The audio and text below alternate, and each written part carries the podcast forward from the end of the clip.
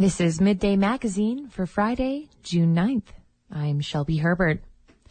The National Marine Fisheries Service hasn't ruled out the possibility of opening the summer troll season for king salmon in southeast Alaska, despite a federal judge's recent ruling to the contrary. During a meeting held Wednesday in Sitka, NOAA's Regional Fisheries Administrator for Alaska, Jon Kurland, told a room full of trollers that the agency was working hard to correct the problems identified in a federal lawsuit brought by a conservation group in Washington state. If successful, Southeast trollers might be able to harvest king salmon this summer. If not on the traditional date of July 1st, then possibly in August. Robert Woolsey reports from Sitka. To get a feel for the impact of the Wild Fish Conservancy lawsuit on Southeast trollers, try sitting in a room filled with them. Grizzled oldsters, seasoned men and women hardened by life on the ocean, well-known fisheries advocates, young families, and a baby or two. Jon Kurland is the regional administrator for fisheries in the National Oceanic and Atmospheric Administration, which, among other agencies, oversees the National Marine Fisheries Service. That's a lengthy title, but Kurland said that he is a neighbor and he gets it. First off, I know that there's been just a huge amount of concern uh, about uh, the implications of this suit and the potential for the troll fishery not to be able to open.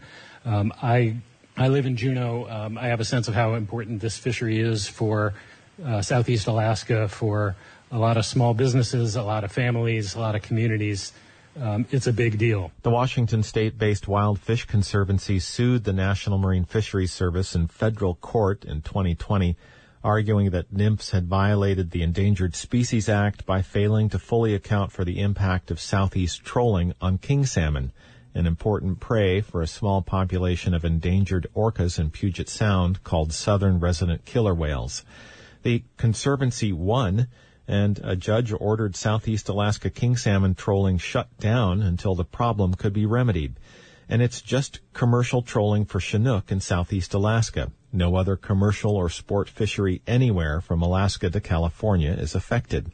It's a baffling strategy, and Kurland is as surprised as anyone that the suit got this far we're all sort of incredulous that this suit is focusing on Southeast Alaska fisheries when um, there are a lot bigger threats that southern resident killer whales are facing than than what's happening in these fisheries. The Southeast Alaska fisheries are a really small contributor to the challenges that southern resident killer whales face in their recovery. But uh, anyway, it is what it is. Kurland explained the nuts and bolts of the lawsuit, which were already known to many in the standing room only crowd in Sitka's Harrigan Centennial Hall how it stemmed from a 2019 biological opinion prepared by NMFS and the associated incidental take statement required to conduct a fishery that could affect an endangered species. He then took questions, some tough questions. Deborah Lyons is the representative from the Alaska Trollers Association to the Pacific Salmon Treaty. She wondered how the National Marine Fisheries Service could be outflanked by a nonprofit conservation organization on a question of environmental policy. So when I look at what happened in Washington, NMFS, who are the experts on fisheries, issued an opinion that said the southeast fishery, yes, takes some threatened salmon and takes some salmon that are prey of an endangered whale, but in the opinion of National Marine Fisheries Service, it was not a significant threat to any of those species. And yet a group was allowed to appeal to a judge and provide hand selected bits of data that the judge found more compelling than the opinion of the agency, the federal agency that's supposed to render these decisions. Now, how does that happen? Kurland responded that the Endangered Species Act has a provision that allows any citizen to bring suit, and that's what the Wild Fish Conservancy did. Although the National Marine Fisheries Service has appealed to the U.S. Ninth Circuit Court of Appeals and asked for a decision in June, it's unlikely that the court would act so fast. Instead, Kurland, without giving away too much legal strategy, said NMFS had one trump card it could play. The agency has the authority under the Endangered Species Act to issue a new biological opinion and a new incidental take statement. Um, it could be reviewed by the court. The court doesn't need to approve it up, up front, uh, but um, it's certainly possible that the plaintiffs will take issue with whatever we whatever we put out. um, and we'll ask the court to review it. Uh, but there is no no uh, implicit requirement or, or explicit requirement for the court to approve it before it takes effect. This prompted Troller Robert Bateman to drill down. It's my understanding that once the ITS and the new BIOP has been written, and correct me if I'm wrong, you can basically put that in effect straight away. Now, if that didn't happen before July 1st, could we maybe go fishing in August still? So your question is, if we are not able to get the new incidental take coverage in place by July 1st, but we get it in later, could there be a, an opening later in the season? Yes. Kurland was joined at the meeting by an attorney from the U.S. Department of Justice, which is representing the National Marine Fisheries Service. Kurland explained that the DOJ stepped in any time someone sues the government, and he said, I get sued all the time. Reporting in Sitka, I'm Robert Woolsey. Rescue divers have recovered a fourth body from the scene of a charter fishing accident that happened over Memorial Day weekend. Yesterday morning, Alaska State Troopers reported that salvage crews working to recover the outboard motors from the wrecked vessel spotted the body near Low Island. At 11 a.m., divers recovered the body of the boat's captain, 32-year-old Morgan Robideau. Robideau is the fourth deceased person recovered from the scene of the accident since the search began on May 28th, after Kingfisher Charters notified the Coast Guard that one of their boats was overdue. The body of 57-year-old Mari Akawili was covered, recovered from the scene on May 28th near the vessel. His, his wife, 30, 53-year-old Danielle Akawili, and her sister, 56-year-old Brandy Chow, were recovered from the boat three days later. The last passenger, 61-year-old Robert Sulis, still hasn't been found. Robideau's body will be sent to the state medical examiner's office for an autopsy. His next of kin have been notified. The Coast Guard continues to investigate the circumstances surrounding the accident. The Polynesian Voyaging Society has docked their canoe, Hokulea, in Haines. The canoe is at the center of a cultural renaissance for the indigenous seafaring nations of the Pacific.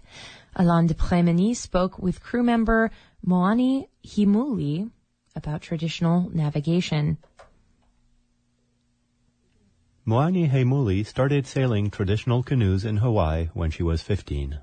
She is now a boat builder, teaches sailing, and captain de Hokulea, a 60-foot double-hulled voyaging canoe, on its latest trip from Hoonah to Haines. The Hokulea has been central to the Polynesian Voyaging Society's work in reviving traditional knowledge.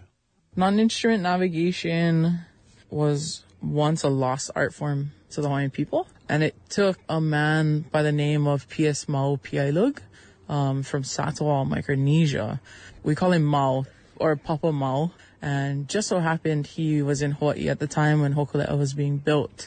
The Hokulea was built at the time of the Hawaiian Renaissance. That was a time of our language being brought back into schools called Aha Punana Leo. So our little babies are now starting to learn their culture and their language again. And Hokulea was built to really fill that void of the seafarers and prove that Polynesian people knew how to navigate, knew how to wayfind, and we voyaged and we traveled with purpose. There was a theory that Pacific islands had been populated by people drifting aimlessly through the ocean. Heimuli says Papa Mau connected with the Polynesian Voyaging Society and translated the knowledge he had learned at home into Hawaiian. He translated the compass. It's just a star compass. It's 360 degrees, four cardinal points, Akau, Hikina, Komohana. And in between those points there are seven star houses. I'm gonna get really complex on you. uh, so each star house is 11 and a quarter degrees. Those star houses, they each have the same names in each quadrant. So La, Aina, Noio, Manu, Nalani, Naleo, Haka.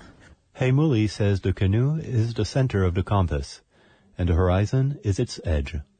That is our whole compass. And if you look on the canoe Hokulea, we actually have markings for each house.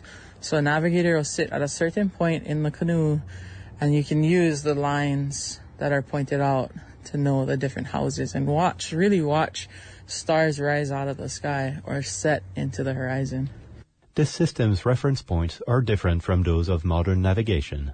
When we start to learn navigation, we're taught that the canoe never moves. The island is pulled to you. So you have to really use your imagination and how these things, but really trust in what our kupuna or our, our teachers have taught us over the generations. In the morning, when the stars fade, navigators observe the swell. Heimuli says the two most important times for a navigator are sunrise and sunset. This is the time to calibrate the direction of the boat in relation to the swell. So the swells are constant. It takes a long time for a swell to change, but there's always going to be that one constant swell, which is the trade swell that we get in Hawaii. So we memorize the feeling of the canoe at that point and the swell and what direction the swell is coming from. Knowing the direction you are traveling is good, but how do you find islands in the great wide ocean? There are signs. Um, when you look at clouds, clouds tend to gather up over islands. Um, we also use birds. So in Hawaii, uh, we've got a bunch of different type of birds that will just fly out to sea in the morning. They'll feed and then they'll come back in the evening to feed their babies. So we'll watch for those birds because we know if that bird's going out in the morning, we don't want to follow it. But as soon as it turns afternoon time and we see that bird flying a particular way, we're gonna know, okay, that bird is gonna go home and feed its babies. So we're gonna watch that bird. Heimuli says some marine life can indicate the canoe's position. There's a particular pod of dolphins um, around the equator, and we'll know, okay, it's really interesting to see it. The water just starts boiling, and it's just huge pods of dolphins. Yeah. So we know that they're around the same spot every time we sail. Heimuli says she is thrilled to see how traditional navigation skills are now being taught in schools. Hawaii now has a fleet of eight ocean-going canoes. Many other nations are building traditional canoes and teaching the skills. It's really amazing, and you know we have to keep doing it because if we stop traveling, then we stop visiting our cousins, you know, all around the world. But then also the teaching ends right there with us, right? So we need to keep on teaching. The Hokulea and its crew will be in Haines until Saturday. They will then leave for Juneau and on to a four-year voyage around the Pacific. For KHNS, I'm Alan DePrimino. People in Juneau who run Airbnbs or other short-term rentals are required to pay sales tax and a hotel bed tax to the city. But as the number of rentals continues to go up, the city needs a way to keep track of who's paying and who isn't. As Katie Anastas reports from Juneau, owners may soon have to register their short-term rentals with the city. The registration program would assign a unique number to each short-term rental. Owners would have to include that number in their online listings. Deputy City Manager Robert Barr says it would help the city collect sales tax and have a clearer picture of the market. And since most of those advertisements happen over online short-term rental platforms like Airbnb and VRBO, that enables us to have a more comprehensive understanding of short-term rental activity in Juneau. The Assembly will vote on whether to create a registration program next week. They've already started discussing other ways they could curb the increase in short-term rentals, which can leave long-term renters with fewer, more expensive housing options. Other communities provide some examples. Sitka requires short-term rental owners to live on the property for half of the year. Wasilla issues just 75 short-term rental permits per year, and one property owner can have up to three permits. At a meeting on Monday, Juneau Assembly member Alicia Hughes-Skandijs expressed interest in some of those measures. I'd be interested to see what something like limiting it to your primary residence, uh, limitations on the number that an individual could operate if even if we didn't have a borough-wide cap. Member Wade Bryson urged the assembly to be cautious. I agree that we are going down a correct path. We need to register short-term rentals. We need to make sure that they're not uh, literally displacing our residents. But I would like to remind everybody that we are about to begin on a process of telling what people what they can do with their property. And that is a big deal. Barr says the registration program likely won't yield useful data until it's been running for a year or more. But he told the assembly it's a good first step in understanding the growing short-term rental market in Juneau. As more people get into that particular market and business, uh, regulation becomes more painful for more people the longer you wait to do it. If approved, the registration program would begin in July. In Juneau, and Katie Anastas.